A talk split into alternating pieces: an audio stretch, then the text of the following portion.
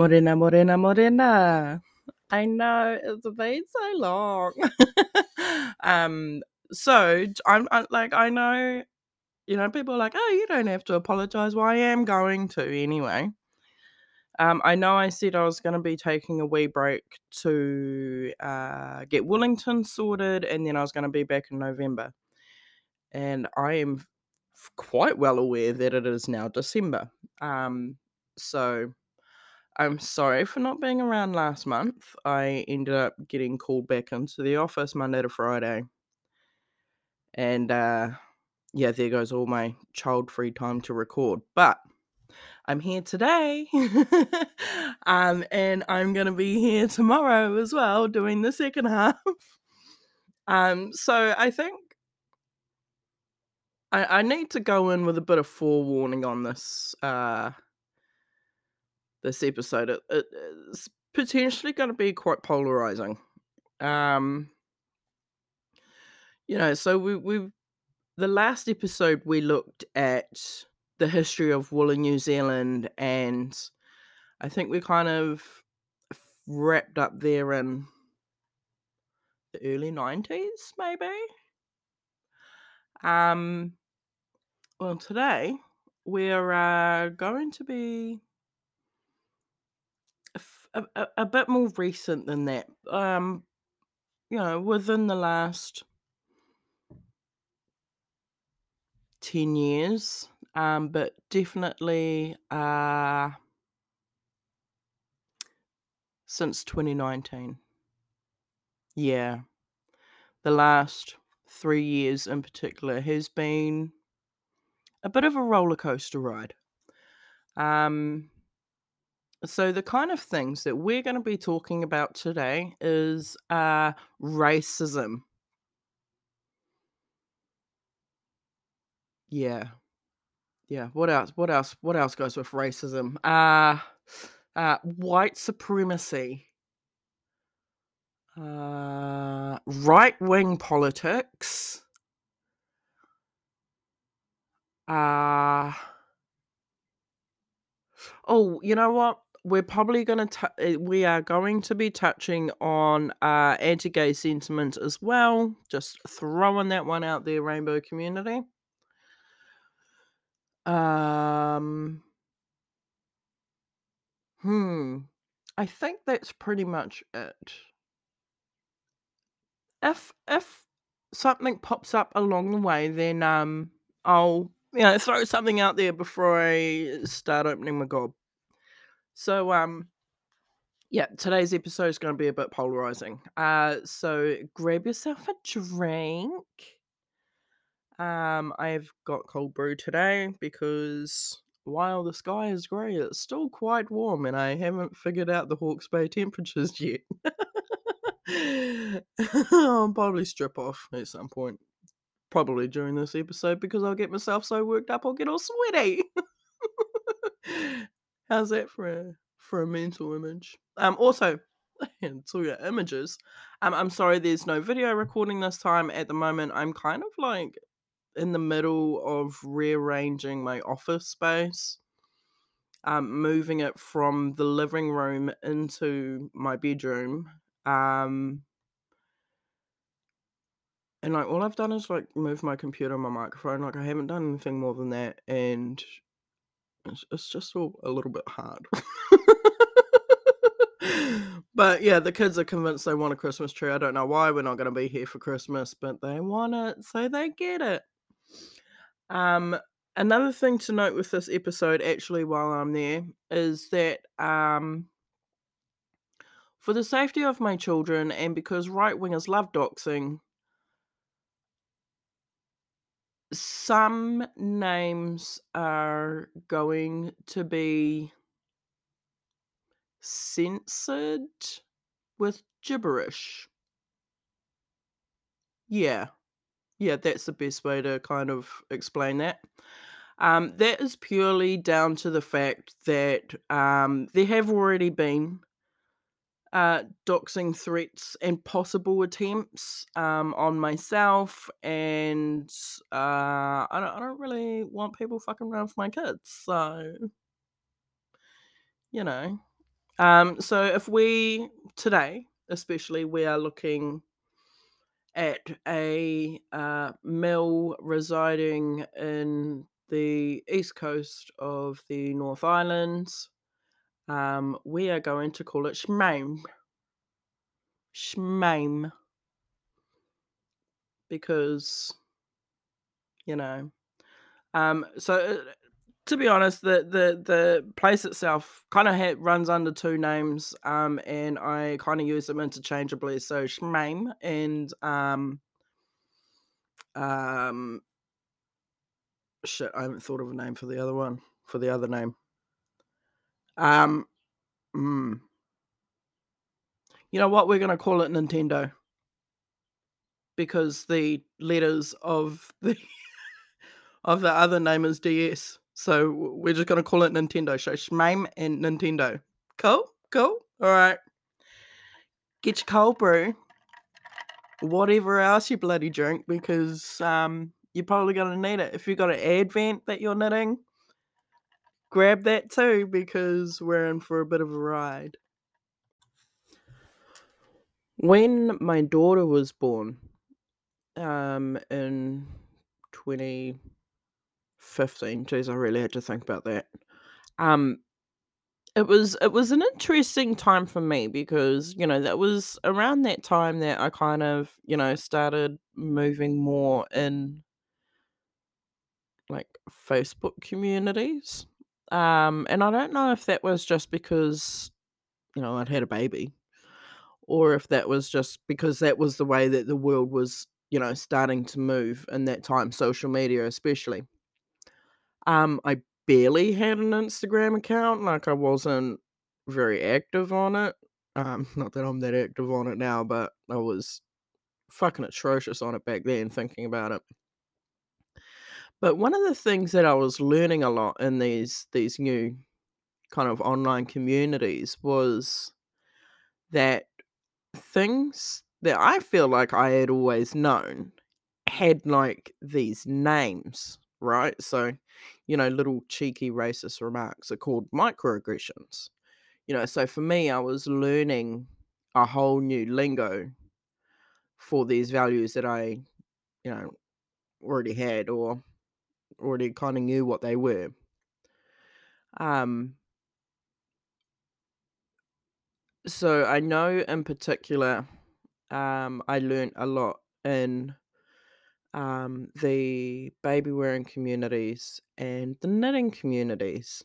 Um, you know, friends of mine that I I learned to knit with um, got me onto one of New Zealand. It's New Zealand's largest online knitting community for sure. Um, and and I started learning a lot in there, but I also started observing a lot in there as well. Um, and I was observing that I felt quite different. And not different in the, oh, well, you know, she's obviously the brown face in the group. Not different like that. Just, I could see where all these new big terminology that was happening, you know, over in this other community wasn't really happening in this knitting community. Um, and I didn't want to kind of rock the boat because, as far as I was concerned, uh, like I was still twisting my purl stitches. You know, I didn't know shit. I wasn't going to come in like some fucking upstart and tell everyone what to do. But I did notice that I couldn't really find anything within that group that kind of rece- reflected myself and my values. Um, so to be honest, I kind of pulled away from it a little bit. Um, there wasn't any real monitoring of comments or behaviors. So like the little golly dolls were a prominent feature in that group at one stage and um we already know. like, we know this. uh, we're, we're going to talk about these little dolls. Okay. Now, these dolls are based off the old minstrel dolls from America. And the minstrels were white people painting themselves black, usually with giant red lips, and putting on shows. And it was always the black character that, you know, was, you know, quote unquote, the dopey one. You know, they were always the one making mistakes or being pushed around or, you know, being silly. They were there for comedic effect. Um, we now know that to be blackface. And we know that blackface is wrong, don't we? We all know this, eh? Right. Okay. And I'm not gonna lie, some people are really pushing it with their fake tans. Like, yous are getting pretty fucking close. Now, these minstrel characters were, I'm gonna say, they were immortalized in these dolls. You know, people started knitting these dolls and they appeared on TV programs like Noddy. You know, we remember Noddy in his car, and he lived in Noddy's world, and it was all made out of like play blocks, and it was aimed at children, and it was lovely. Even over here in Hastings at Fantasyland, they had a whole Noddy's world. Um, yeah, so there was a golly in that. um, honestly, the things that we learn, you know, once we know better. Um, so there is a sect within the knitting world that still really likes these golly dolls um, because it reminds them of their childhood and happier, easier times. Um, I'm going to throw it out there. Most of them are over 60. And yes, that's just kind of their generation. Um, and a lot of them are not willing to move away from those ideals. I get it, you know, like some of us are pretty fucking stubborn. Like I'm not about to go put a white hood on. Um, you couldn't pay me a million dollars to do that. And I think some of these ladies might be the same. They don't want to get rid of their golly dolls. And I understand that. I understand the childhood nostalgia of things. I get it. Um, but at the end of the day, it is perpetuating racist stereotypes. And the knitting community has been one of the ones that have been hardest to let go of that, I think.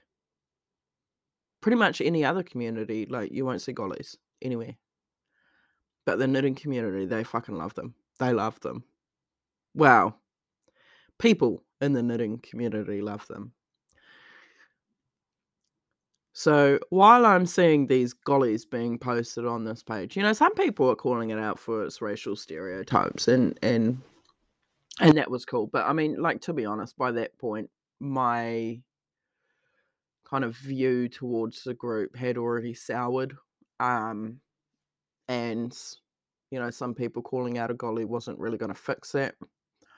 Um, but what I do know is that there was this other group, right? So there was this other group of knitters, and it was a Facebook group, especially for the people that love Shmame. Um, and it was called the Speakeasy, um, which really should have been the first fucking red flag, actually. You know, if we look at what speakeasies were back in the prohibition days, and then yeah, it was a place for them to hide and and do naughty things, and not really much has changed. Uh, the fucking irony.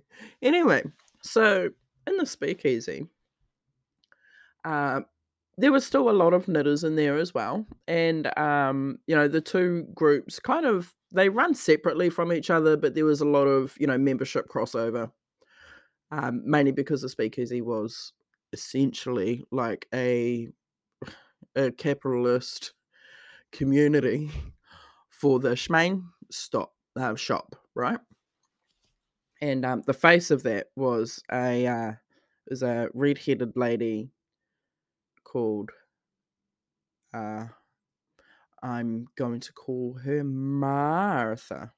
We're going to call her Martha. Um, there are lots of other names I could use, but we'll we'll we'll just say Martha. Um, we know her name is not Martha, by the way, but it does start with an M. Um, anyway, so in the speakeasy, this this golly doll went up, right? Um, by a member of the group, um, a very active member of the group, and a active member within the crafting and dyeing community at that stage. Um, and again, like it was in the main woolly group, um, people were calling out on its racist stereotypes. And so the listing was pulled down. But then the original poster put it back up again because it's just a toy. It's just a toy. Um, and then outrage ensued because, hey, you know, we've already addressed this and it's up again. And the response was, it's just a toy. So it stayed up and people got pissed off. And that was kind of one of the first indications that this was the attitude of the people that was running this group. The second indication was when they went to the big August knitting retreat. Um, that was the, and I'm, I'm going to be really honest about this. That August knitting retreat was the highlight of every knitter's calendar here in New Zealand. Like it was huge. Everyone, you know, that was the event. Everyone went or tried to go at least because it was quite expensive. And I remember, you know, writing it in my planner thinking, you know, like this is what I want to do this year. I, I want to go to that knitting retreat, you know, for the full fucking how four days or whatever it was and take all the classes and, you know, pay through the asshole basically because like it's essentially a week's rent, you know, like it, it's a lot of money. Um, but what happened? So going back to the golly, right? What happened is a result of you know this outrage of this this golly staying up in the group was that at the at the knitting retreat that dyer crafter spinner had a table and on that table were WIP bags and samples and and toys and it was basically just a huge display of every golly thing she could find in New Zealand on a table. It was an absolute fuck you to everyone. I don't care about racist stereotypes. I don't care about the hurt that these are causing you. I'm going to make you look at this for the whole weekend that you paid a lot of money to come here to. I'm gonna I'm gonna shove it in your face. That's exactly what that was. That was an absolute middle finger to the civil rights movement. Like it was an absolute middle finger to all the progress that has been made in and eh, and I, I'm I'm saying this lightly because it's it's, no, it's still not perfect. You know, race relations. It doesn't matter where you are in the world. Uh, they're not ever going to be perfect. But the amount of progress that has been made in the states is in terms of, you know, abolishing slavery, um, blacks getting the right to vote, uh, blacks the ending of segregation. You know, that's all progress. And having a stall at this knitters retreat covered, just covered in blackface caricatures is an absolute middle finger. Like an absolute middle finger to all of those that have done the mahi.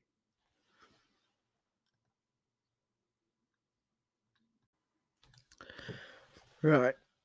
So we're gonna move away from the gollies for a little bit, but like it gives some it I think the golly story in particular is quite important, like especially for me, um, to kind of see where I could start seeing stuff going, you know, in a direction, um, during my early years knitting, um, and being within that community. Um, I'm gonna be pretty honest. I was still fairly disconnected from that community. Um, once in a while, I'd, you know, throw something up that I'd knitted in the page or what have you, but uh, 2018, possibly 2019, I had, and I think this was probably one of the turning points for me actually. Like along the way, I had kind of called out like some gross cultural appropriation here and there, or, you know, just racism, but not a lot, to be honest. Um, I was quite I was limiting myself um in those spaces to putting energy where I knew change could be made and at that time it was not uh, within that group at all. Um so I think it was 2019 actually. I put up a a Milo vest that I had knit. Um you know, it's Probably like the go-to item, like knitted items for babies and like kindy kids. like Milo's are great. Um, this one I had put a chart on and I had actually used that chart. Like I'd used this Milo as a um university as one of my paper submissions. Instead of writing assignment, I I literally knit a Milo vest and you know went through the um the values of um Te Wānanga o Raukawa, we call them the ten so Manaakitanga, Kaitiakitanga, blah blah blah blah blah. Um if you if you want to know more about the ten tangas, I would suggest going to the Te Wānanga o Raukawa website um, and having a look. That's like you know their values. I think that's what Pākehā places call it, like their val their value statement. Um, it's actually like fairly good reading. Um, and you can see how it you know is is applicable to everything, basically in life. And what I done is use those ten those ten tangas and put them, you know, and and kind of put the Declaration of Independence through those and and drawn out where I could see those values. And then I put them into this knitting chart, right, with this uh poutama. Had a poutama on it. And I knitted it up.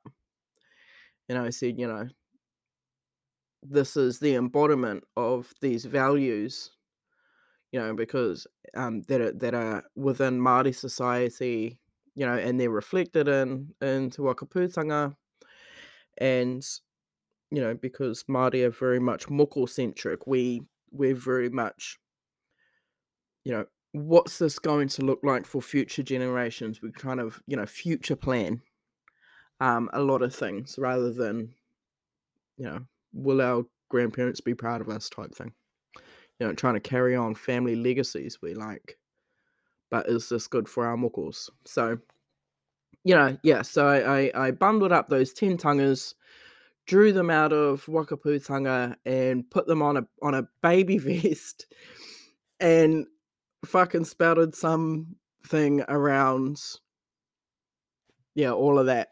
Um, I I I can't even tell you what I said because a lot of my presentations I did on the fly. Um, how I got away with it for 3 years, I don't know. But, um so I I you know, like, I mean, rightfully, I was proud of this Milo and and I was quite happy with it. It was the first color work thing that I'd done. Um, so I put it up in the Woolly group and um I I should've I should not have been surprised, but I was. There it wasn't long before yucky racist stuff started coming out. Um like we can't just have a baby vest without something gross happening. So, like, I mean, that was the culture within the group at that time.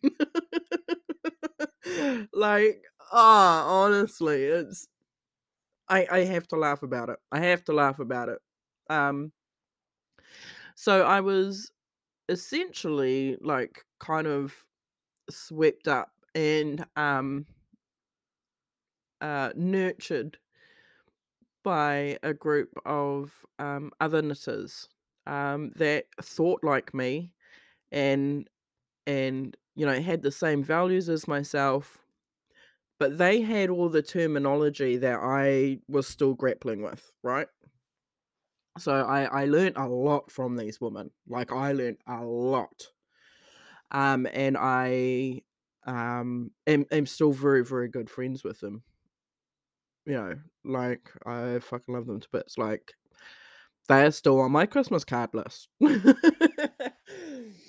um so and I think I felt supported within this group to, you know, you know, just have a bit more kind of kaha behind, you know, things that needed to be called in or pointed out or things like that, you know, gross behaviors and whatnot. Um, not a lot was happening, to be fair. Uh, the end of 2019 um, I had actually gone to the the August knitting retreat. Um, I, I I went on the open to the public day on the market day. That was on I think it was like the Sunday. Um, I was already in the Hawke's Bay for the weekend anyway. Um, my the little baby was six weeks old. He was young as. Um, and and I thought, oh yeah, okay. So me and baby went to um, the knitters, the knitting retreat, um, and it was probably one of the most enlightening moments of my life. To be fair. I remember walking in and just being quite overwhelmed because it was very, very busy and it was a very small space. But I found refuge um, behind a couple of people's stalls because, you know, baby needed a titty or um, it was just really busy and I just kind of needed to calm down and breathe a little bit. Um, to be fair, I spent most of it sitting outside because I just I, I couldn't. Um, the the special guest at that knitting retreat um, is Stephen B. Um, now, I was the only person there that wears that was wearing kauae. Um, and you know that generally doesn't bother me.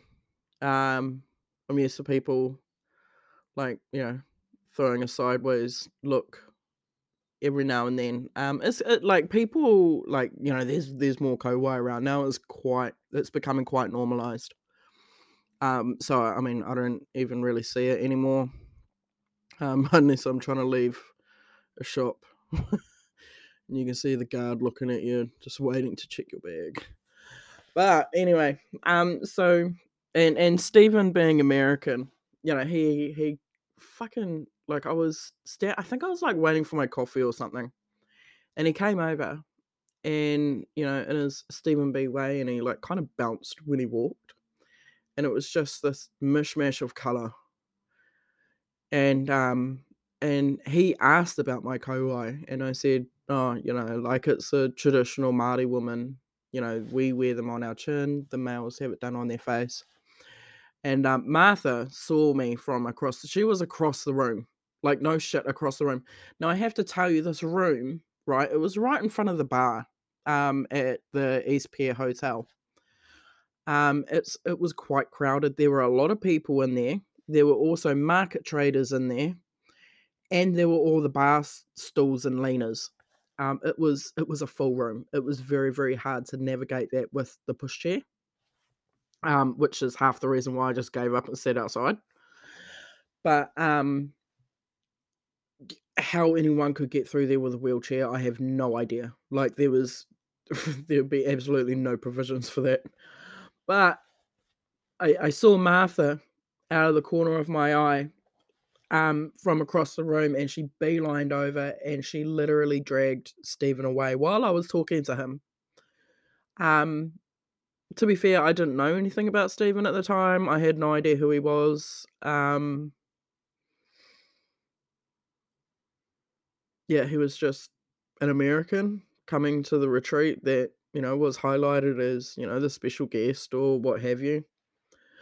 Um, and I had never personally had any kind of communications or anything with Martha at that stage. Um, so it was confronting, actually. Like, why,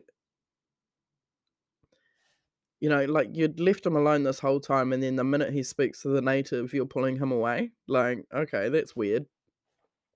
Um, and that's basically when I picked up my coffee and went outside.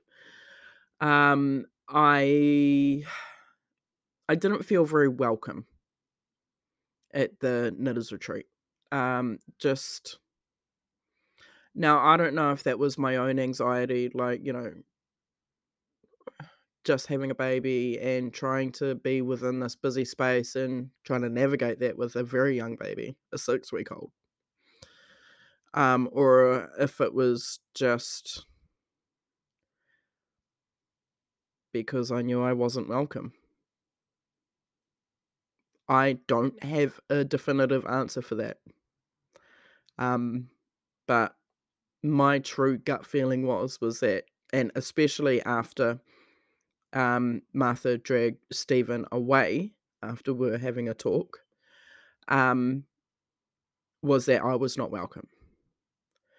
So that was my experience at the knitters retreat. And that is going to play into, you know, this this bigger story. Um now that was 2019, you know, in the before times.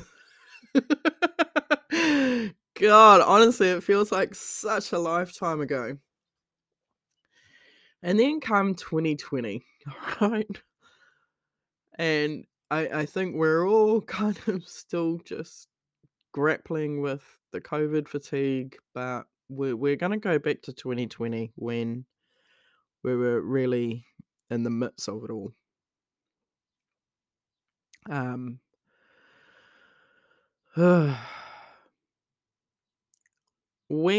the lockdown was announced, things kind of spiraled into chaos. Um, Knitworld was no stranger to that. Um, you know, we're trying to deal with this pandemic that no one has any idea what it is.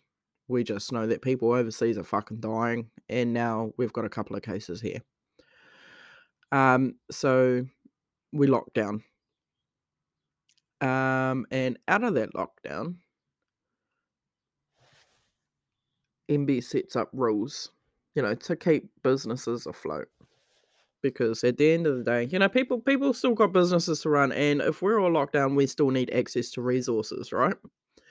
So MB says that um, only essential items on this giant list are allowed to be sent. Um, and when I tell you that um, the that Martha over at Shmame um, wrote a letter to MB and rang them, and this is in newspaper articles. It's quoted in newspaper articles that that's what had happened. Um, to say that wool should be allowed to be um, sent out because you know of mental health because knitting helps people's mental health. Um, I'm now I'm not disputing that, but weaponizing mental health to make money is fucking gross. And we know this. And let's be honest, most crafters, and I'm gonna say most crafters because I'm quite aware of the privilege that that this kind of entails. Most crafters have a stash. Um, we either have a stash or we have garments that just a shit, right? Because they poorly graded or what have you. So, you know, the the kind of consensus around in the knitting groups was that all of the indie dyers uh, were not shipping out um, because they couldn't. They weren't classed as an essential business. Um, and yet, somehow, uh, had managed to get through to MB and say that, you know, Will was, you know, an essential fucking thing. Like, it didn't make any sense. People were fucking outraged. And rightly so. Rightly so. You know, like I was watching, you know, my friends in the indie dyers community just you know, that's their livelihood. Like that was it. They had they had to shut up shop. Um MB eventually um reneged uh that allowance um to send wool out. Um I'm assuming that after a fair few sales and because because Shmame had you know, being given the green light to go, a lot of other people, uh, a lot of, sorry, a lot of other, mainly yarn stores, like brick and mortar stores, um, were jumping on that boat as well, saying that, you know, it's essential because of mental health. Um, now, I don't know how MB came to do this the decision of reneging that um, and saying that wool is not an essential item. I'm assuming that there was enough outcry, like there that it got shut down. I don't know if I I myself personally never put anything through to MB I don't know if other people did. I'm assuming other people did, but I can only work with the information that I have. Um, yeah, I, I assume reports were put through to MB to kind of get that reneged. Um, and it did get reneged. So Sh- was able to send out blankets. Um, they have very um, high brow alpaca and merino blankets over there. Um, I think they're I don't know somewhere around two hundred dollars each. Uh, but that's an essential item, a two hundred dollar blanket. You know, there are literally like people unable to get food, but yeah, sure, please sell your two hundred dollar blankets. Fucking hell. Um, yeah, so sorry. So that happened. Uh and that was just at the start of the lockdown. Now, lockdown here, I think our first one went for five weeks, maybe four or five weeks, around around that month mark. Um, and during that lockdown, what also came out was a very interesting podcast episode. Now, let me tell you about this podcast. So, also over lockdown, you know, we started to see a huge spike in our online communities and our connections that were made online. People that had never used Zoom are now using Zoom because that's all we had, you know, to kind of like we're humans, we need to connect. You know, we that's what we do. Um now within the speakeasy, they had done, you know, like a, a live and every every day they'd do a live and they'd have guests come on and, you know, connect them via Zoom and it was, you know, our knitting group but online and it was you know a, a lot of people especially if you were locked down by yourself you know that was your form of connection um and there's there's i'm going to say there's real value in doing that. Um the Shmame one was quite interesting because alongside this this connection there was also a huge dose of capitalism and self promotion because why not? But what had happened quietly in the background was an American podcast episode. Now, this American podcast episode was hosted by a couple of right wing polit- politic laners. Hmm, how right wing are we asking? S- Trump voters, pro guns. Let's storm the Capitol. These kind of right wingers. Okay, yeah, I think the nice word for them is libertarian. Libertarians.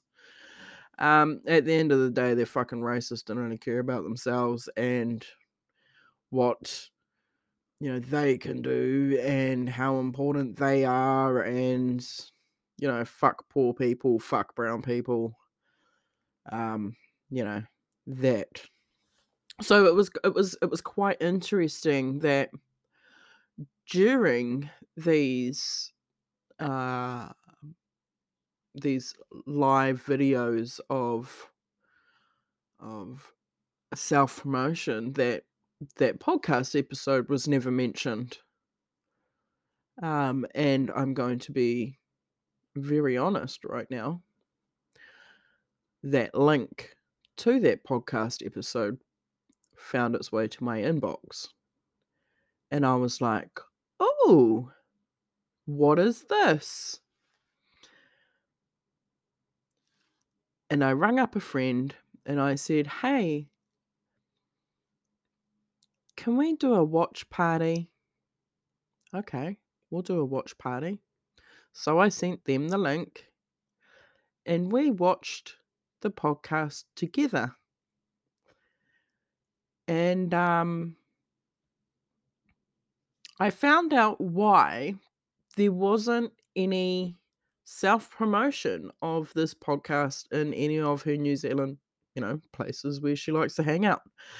Um, and it was interesting because the subject of said podcast, um, said American podcast. Like this is quite exciting. You know, you like you have to admit, like a New Zealand knitter being asked about knitting on an American podcast, like that's huge. Why why aren't we hearing about this? After watching the podcast, I understood why. It's because the podcast is racist.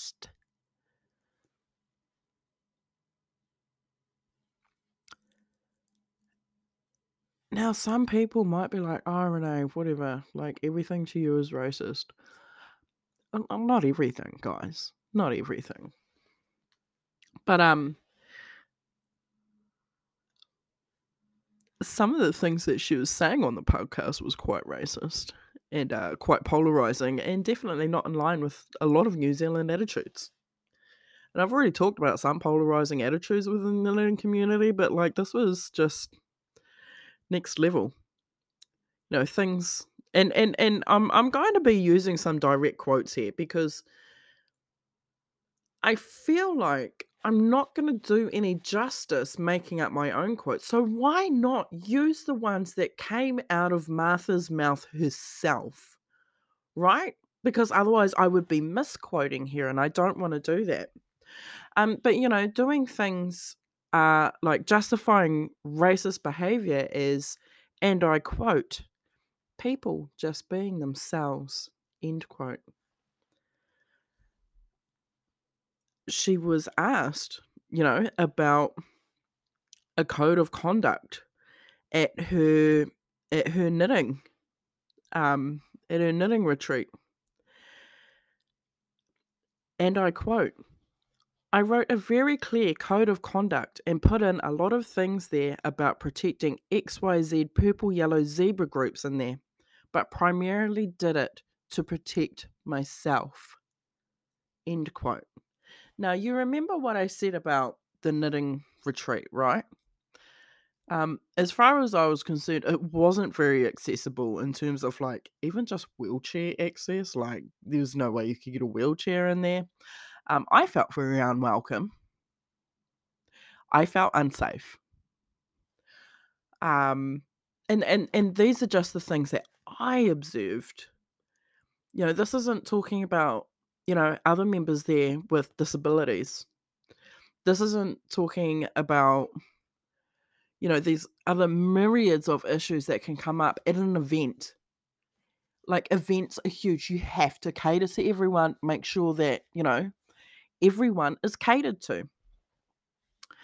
Um, but I think that it's it's quite interesting that after being asked and asked and asked and asked about having a code of conduct for the knitting retreat one was finally put out there. Uh, to be honest it wasn't it was it was fucking terrible. It was intentionally terrible and then on the podcast we found out why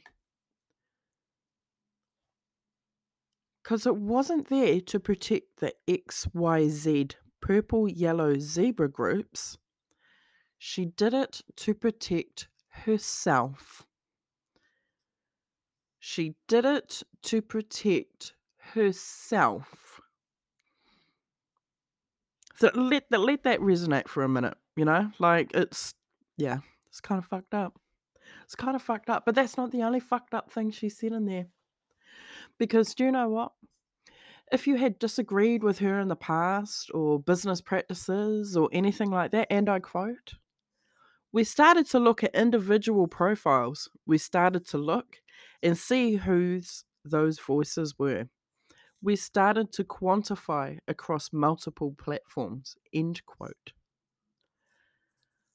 Do you know what quantification is? Do you, do you know what that is? It's when they use the information that they should be protecting as part of the Privacy Act and use it for their own for their own purposes. So let's say that you had put in an order with the Shmame stop, with the Shmame store, right? Okay, so you ordered a few balls of wool and um and then you knitted that jersey and that was you know your grandchild has now grown out of that jersey so it's been some time and then you just don't order from them again because you don't need to and then maybe after you know four years you disagree publicly about something that was said. They then go into your your files, find your email address, find your address, find your name, and stalk you across social media. Yeah. Yeah. Yeah. let that one sink in, guys. It's it's like we're still doing this. Like we, we're honestly, we're still doing this. Um, within that same podcast episode, the subject of the terrorist attack in Christchurch was built was brought up. Um, and Martha called it the um, insert terrorist name here uh, shooting, I believe she called it. Um, and she called it an unfortunate incident because it happened on her birthday. I'm sorry that 51 people were murdered on your birthday, you know, just to take the shine off yourself. Now, at that stage of that podcast going up, I'm going to be really honest, I didn't even know the murderer's name. I didn't. I did not know his name. Um, at the time that it had happened, uh, our Prime Minister Jacinda Ardern. Um, now, I'm I'm going to be really honest. Um, you know, if people are going to come at me and say, "Oh, you're just a big Jacinda fan," I'm like, I'm not. I've never been a Labour supporter. I'm just throwing that one out there, guys. All right, don't come at me. But I will support what Jacinda did here. She said, "Speak the name of those who were lost rather than the man who took them. He may seek notoriety, but when you New Zealand will give him nothing, not even his name. So his name was not published in any of the media outlets. It wasn't published. We did not know his name. And yet on this podcast, Martha had called it, she had called it the insert murderer's name shooting. Like, how fucking disgusting is that? How disgusting is that? That she called that that terrorist attack after the man who did it. It completely goes against everything that we had done in New Zealand up to that point after that attack. Um, but yeah, I'm I'm I'm gonna stop on that one there because it's disgusting and it just further solidifies my point there. And do you know what? My rubbish bin's coming, so no, we should be all right actually.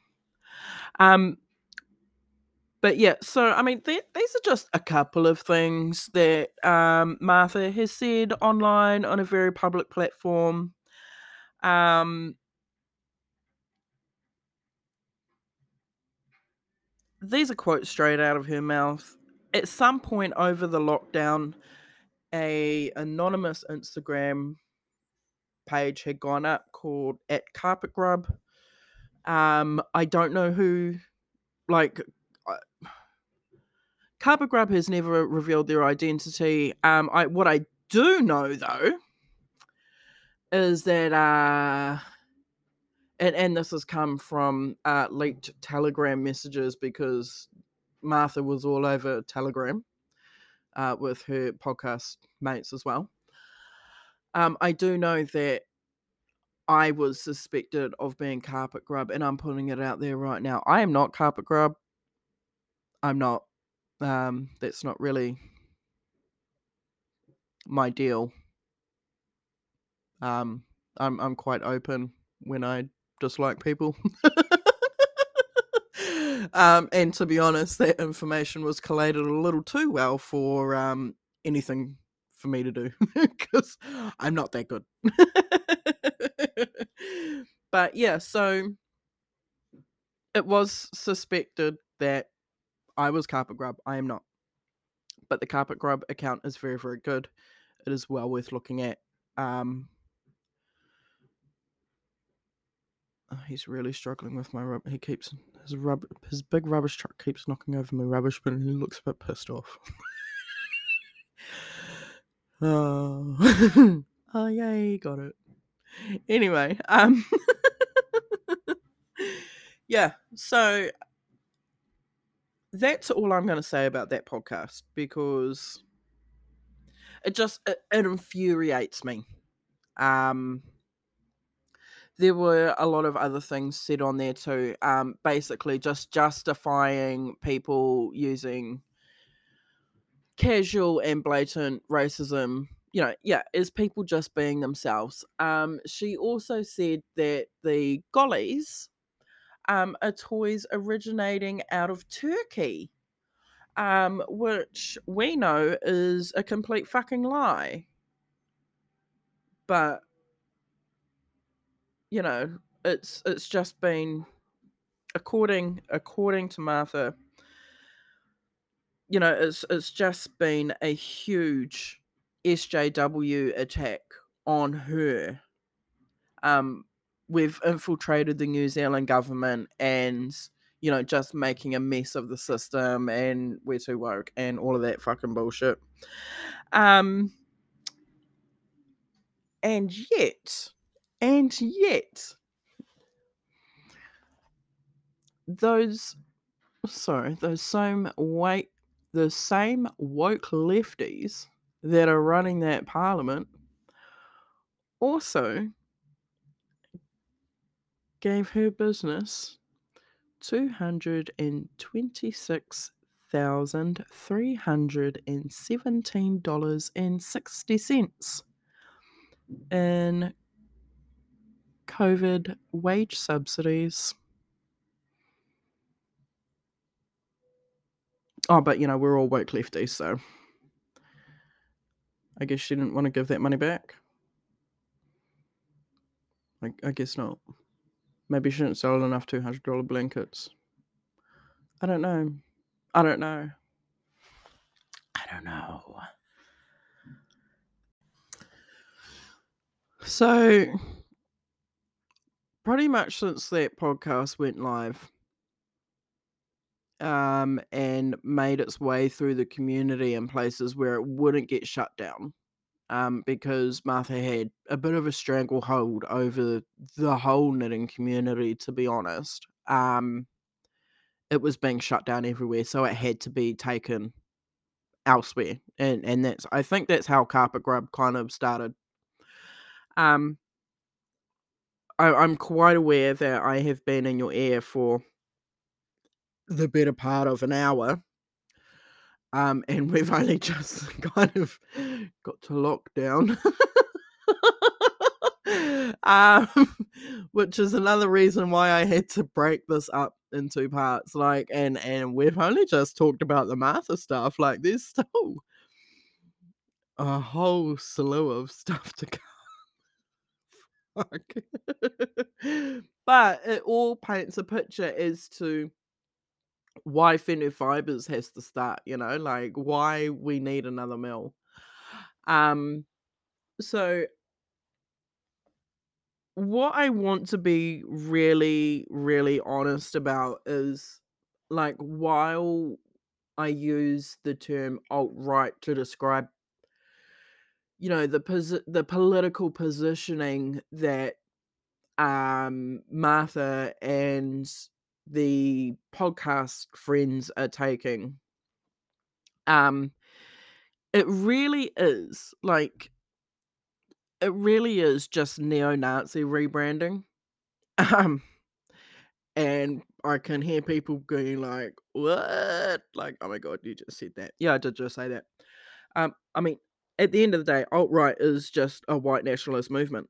Um, and when because you know the word Nazi is so polarizing, um, they had to essentially rebrand just to make themselves more palatable, um, and not seem so fucked up to the general public. But that's that's all they are. They are absolutely neo Nazis. And at the end of the day, when we have Martha upholding those values uh, within the space that she holds in the New Zealand knitting community and within yarn manufacturing. Like, do you want your wool spun in white supremacy? Is that what we want? From here, I'm gonna go. Um, the next episode, we are going to be looking at Voices for Freedom. um, God damn it. but yes, Voices for Freedom. We we are looking at them tomorrow, and um, oh yeah. So I I actually I think leaving off um from uh, our first our first lockdown and the and the podcast uh episode that came out of that um is probably a really good place to leave it um because shit's about to get real fucked up. If you thought that was fucked up shit's about to get real fucked up. All right i'll be back tomorrow. Bye